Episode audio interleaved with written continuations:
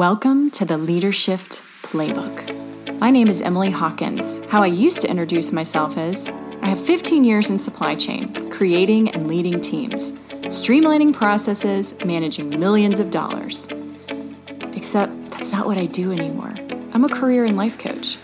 And I want to take you on the journey of how to lead yourself, how to take your career to the next level, whatever that may be. I'm going to give you tangible advice on exactly how to do what you want to do. Lead and love your life. Today, I'm going to talk about fear. Yeah, that four letter word. That scary thing. It's probably not something that you've encountered, it's actually something that you're saying to yourself. Let me give you some examples of fear and what fear might be saying. That's not my job. Oh my goodness. If I had a dollar for every time I heard this in corporate America, in working with people, whatever it is, oh my goodness, I would be a millionaire. But what I think that's not my job is really saying is I don't want to take the time to learn that skill that's scary and different for me. I don't know how to do it, so peace be with you. Bye bye. Really? You're really going to be okay with saying that's not my job? Really? I, I just, that's not who I am. My personal opinion of that's not my job is first of all, like I said before, I think you're scared. Second of all, I think that you have some limiting beliefs around what it is that your job really is. So, no matter who you work for or what you do, your job is to service the customer.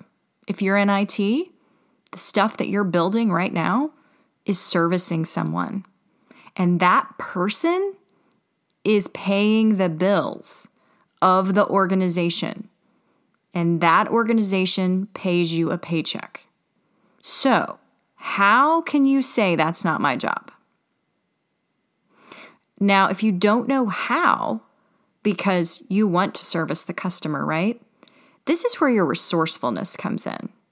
And you have to say to yourself, okay, fear is telling me that's not my job. But what I believe is that you do know how. You just need a second to say who, what, when, where, why. Why do I need to know this?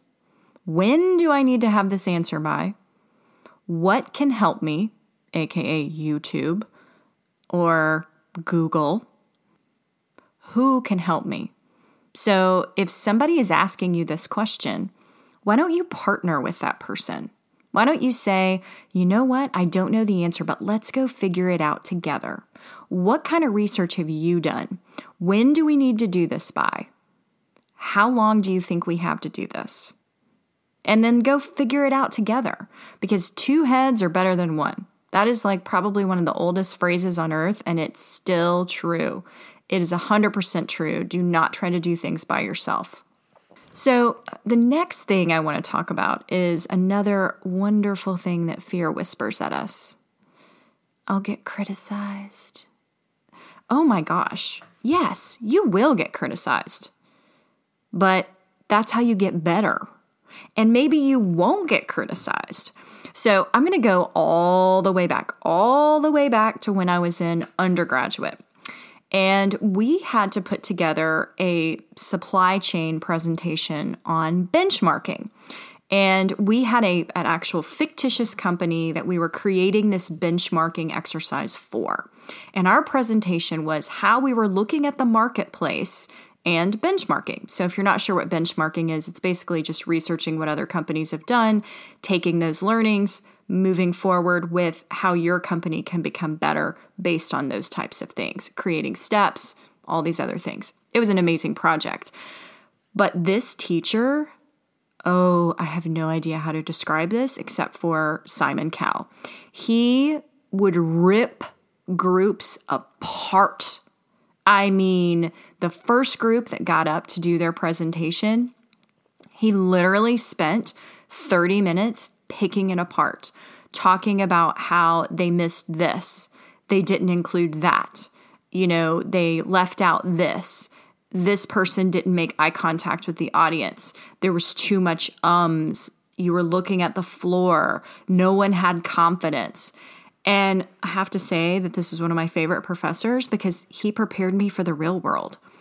But going back to my group was like third, and these were over weeks, right? So this first group that went, I knew that we had two weeks now to actually create a project. Knowing how he was going to judge us, I said to my group, we better own this. Benchmarking is our life. We are going to eat, sleep, and breathe benchmarking. We are going to figure this out and have the most robust solution. And then we're also going to armor up and be okay with whatever he says to us because we're going to know we spent all this time on this. So we got up in front of the group. By the way, we spent literally those two weeks doing it. We did not go to bed the night before the presentation. We were fixing every slide. We were trying to poke holes in it. We were trying to put ourselves in his position. And let me just tell you, it was awesome because it made us rise to the occasion and create something that to this day, I, I wish I knew where this project was because I would totally present it again. It was that good. So, the other thing about it was every single person in the group had to present. He was not letting anyone cop out and just do the slides or the research. Everyone had to present. Hello, welcome. It's what we do in corporate America every day. So, it was so smart. So, he we do our presentation and he goes down the group and he tells each person I really liked how you did this. You defined benchmarking to us. You let us know exactly what the solution was up front. Very smart. And then he went down and talked to each person about how they presented themselves. And just like Simon Cowell, he dashed some dreams, but then he let hope under me because when he got to me, he said, you were born to present. And it was so funny because at the time I thought he meant supply chain. You know, you were born to do supply chain. What he meant was I was really born to talk to people and convey ideas and lead organizations. And at the time, again, I, I, missed it because I was so excited about the project and all of that. And I do love supply chain. But the reason I'm sharing this story is I could have said, oh my gosh, guys, he's going to rip us apart. So let's just throw something together and, you know, just take our beatings and leave. But that's not what we did. We knew we were going to get criticized. So we just threw ourselves into it because that way we knew whatever we're getting criticized for, we're going to become even better. And that benchmarking project became pardon the pun, the benchmark for how I would create everything that I've done to this day. Because I had the amazing teacher that shared with me criticism is good. So if you're creating something, you have this great idea, this thing that you want to do, if you're afraid you're going to get criticized, what are those people going to say? And then write that presentation or do that thing. Now, if somebody says this idea won't work, you know, that's the thing, that's the criticism you think you're going to get, then come up with all the reasons why you think it will. And you do your own research on why you think that's going to work. If you think that the situation, you know, you're going to get laughed at, why? Why would you get laughed at? And then maybe bring that to your presentation. I know what I'm about to tell you, you're going to laugh at. So let's all have a good laugh. And then let's laugh at the end all the way to the bank because this is going to be the best idea you've ever heard. Yeah, go in like that. So, whatever you think you're going to get criticized on, it's going to make you better. And by the way, you aren't for everyone, and that's also okay. I am not for everyone, and that is okay. I'm okay with that.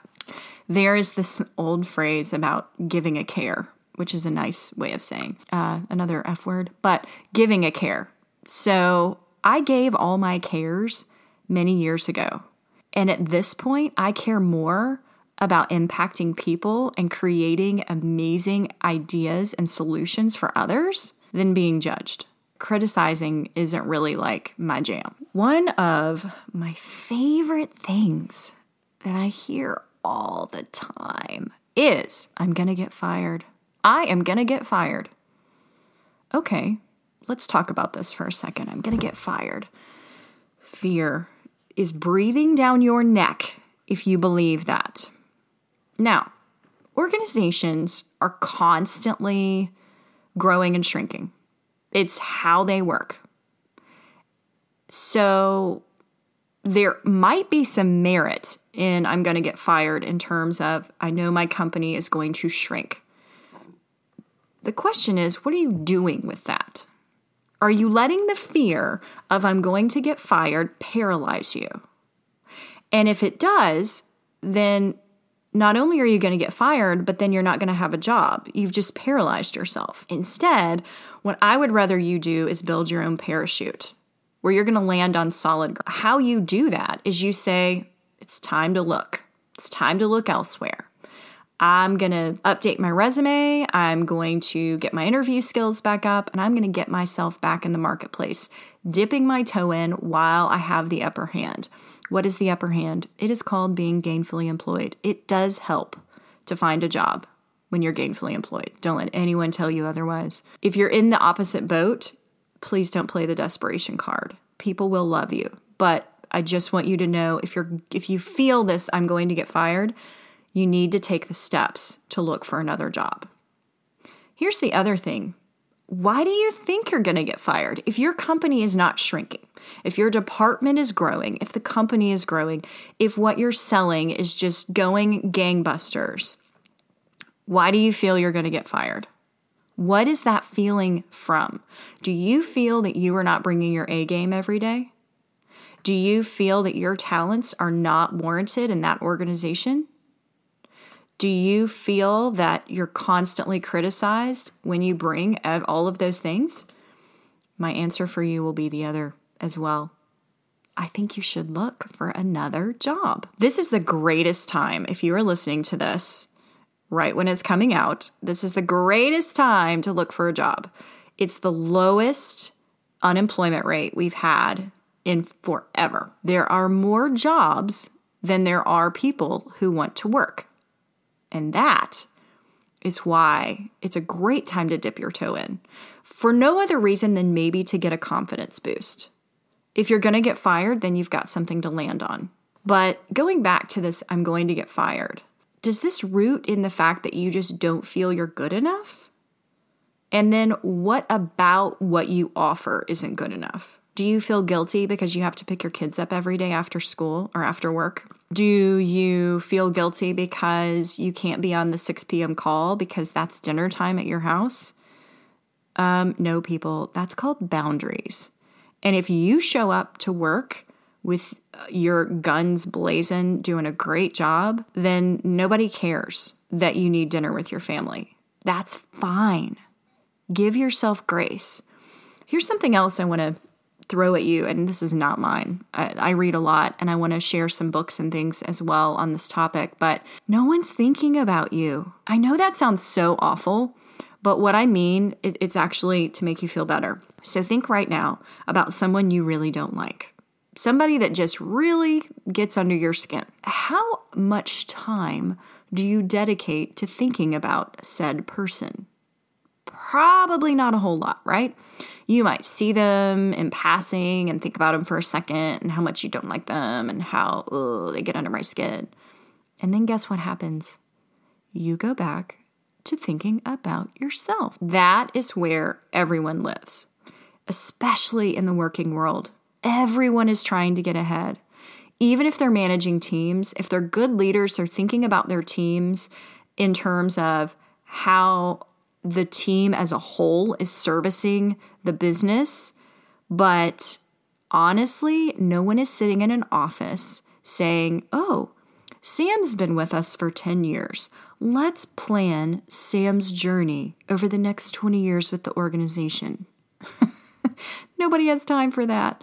So you need to be planning that for yourself. I also want you to know again, because of that, no one's thinking about you in a bad way either, unless you are not showing up to work every day. You are not putting together a good work product. You are constantly taking days off and maybe overused your vacation or excuses about why you need to leave early, you know, all these different things. Then, yes, you probably are going to get fired. You are not a good fit for the organization. But I can almost guarantee you that if you are doing your job every day, that no one is thinking of you. And I really don't want you to feel bad about that. I want you to feel good about that because you need to be thinking about you. You need to be creating the steps for you. And along our journey together, that's what I want to give you. I want you to know I'm thinking of you. I want you to grow and succeed, and I want you to learn and thrive and get away from this four letter word known as fear and move into excitement and passion and action. Oh my goodness. Action is the most underutilized word in the vocabulary. People love to talk. Here I am sitting here talking. But what about action?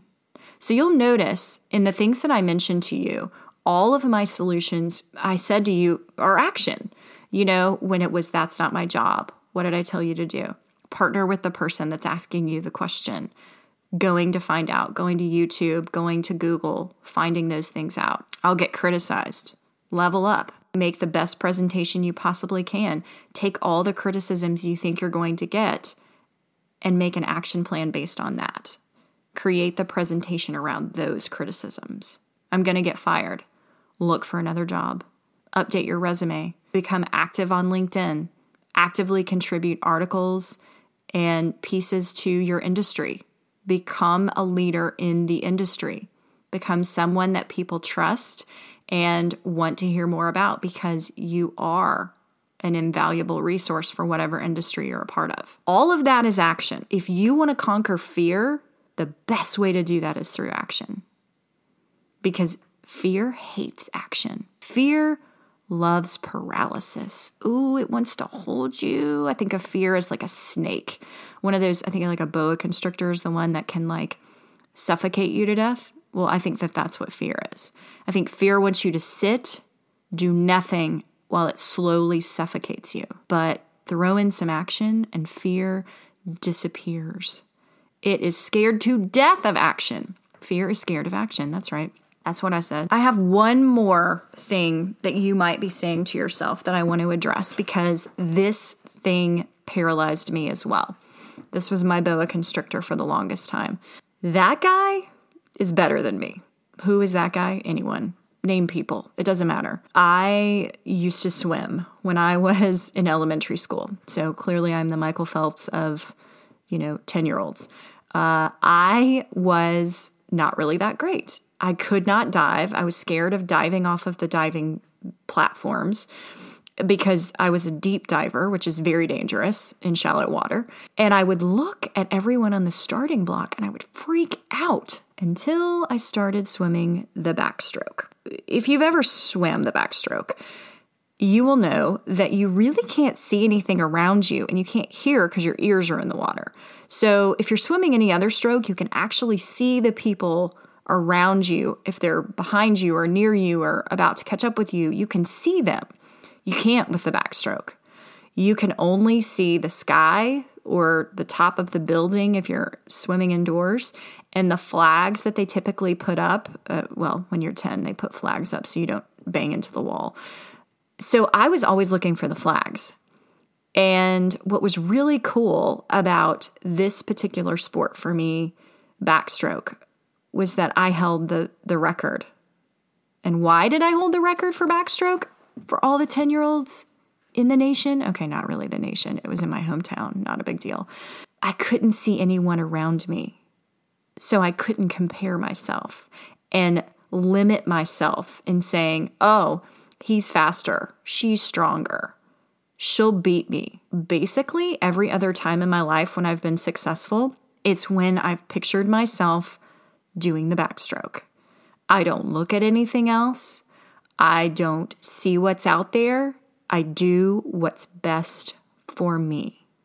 I be the best Emily I can be. So today, what I want you to do is whoever you think is better than you, you might be right. Maybe they are better than you, whatever better than you means faster, stronger, smarter, blah, blah, blah, blah. I don't believe any of that because you can outwork and outlast anyone. Just put your blinders on and get to work.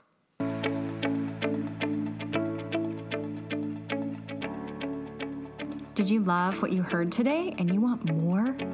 Sign up for my weekly email in the show notes. You can also follow me on Facebook or LinkedIn by simply typing in Emily Hawkins, the number four, the letter U. If you'd like to follow me on Instagram, it's at ehawkins28. I'll see you here next week.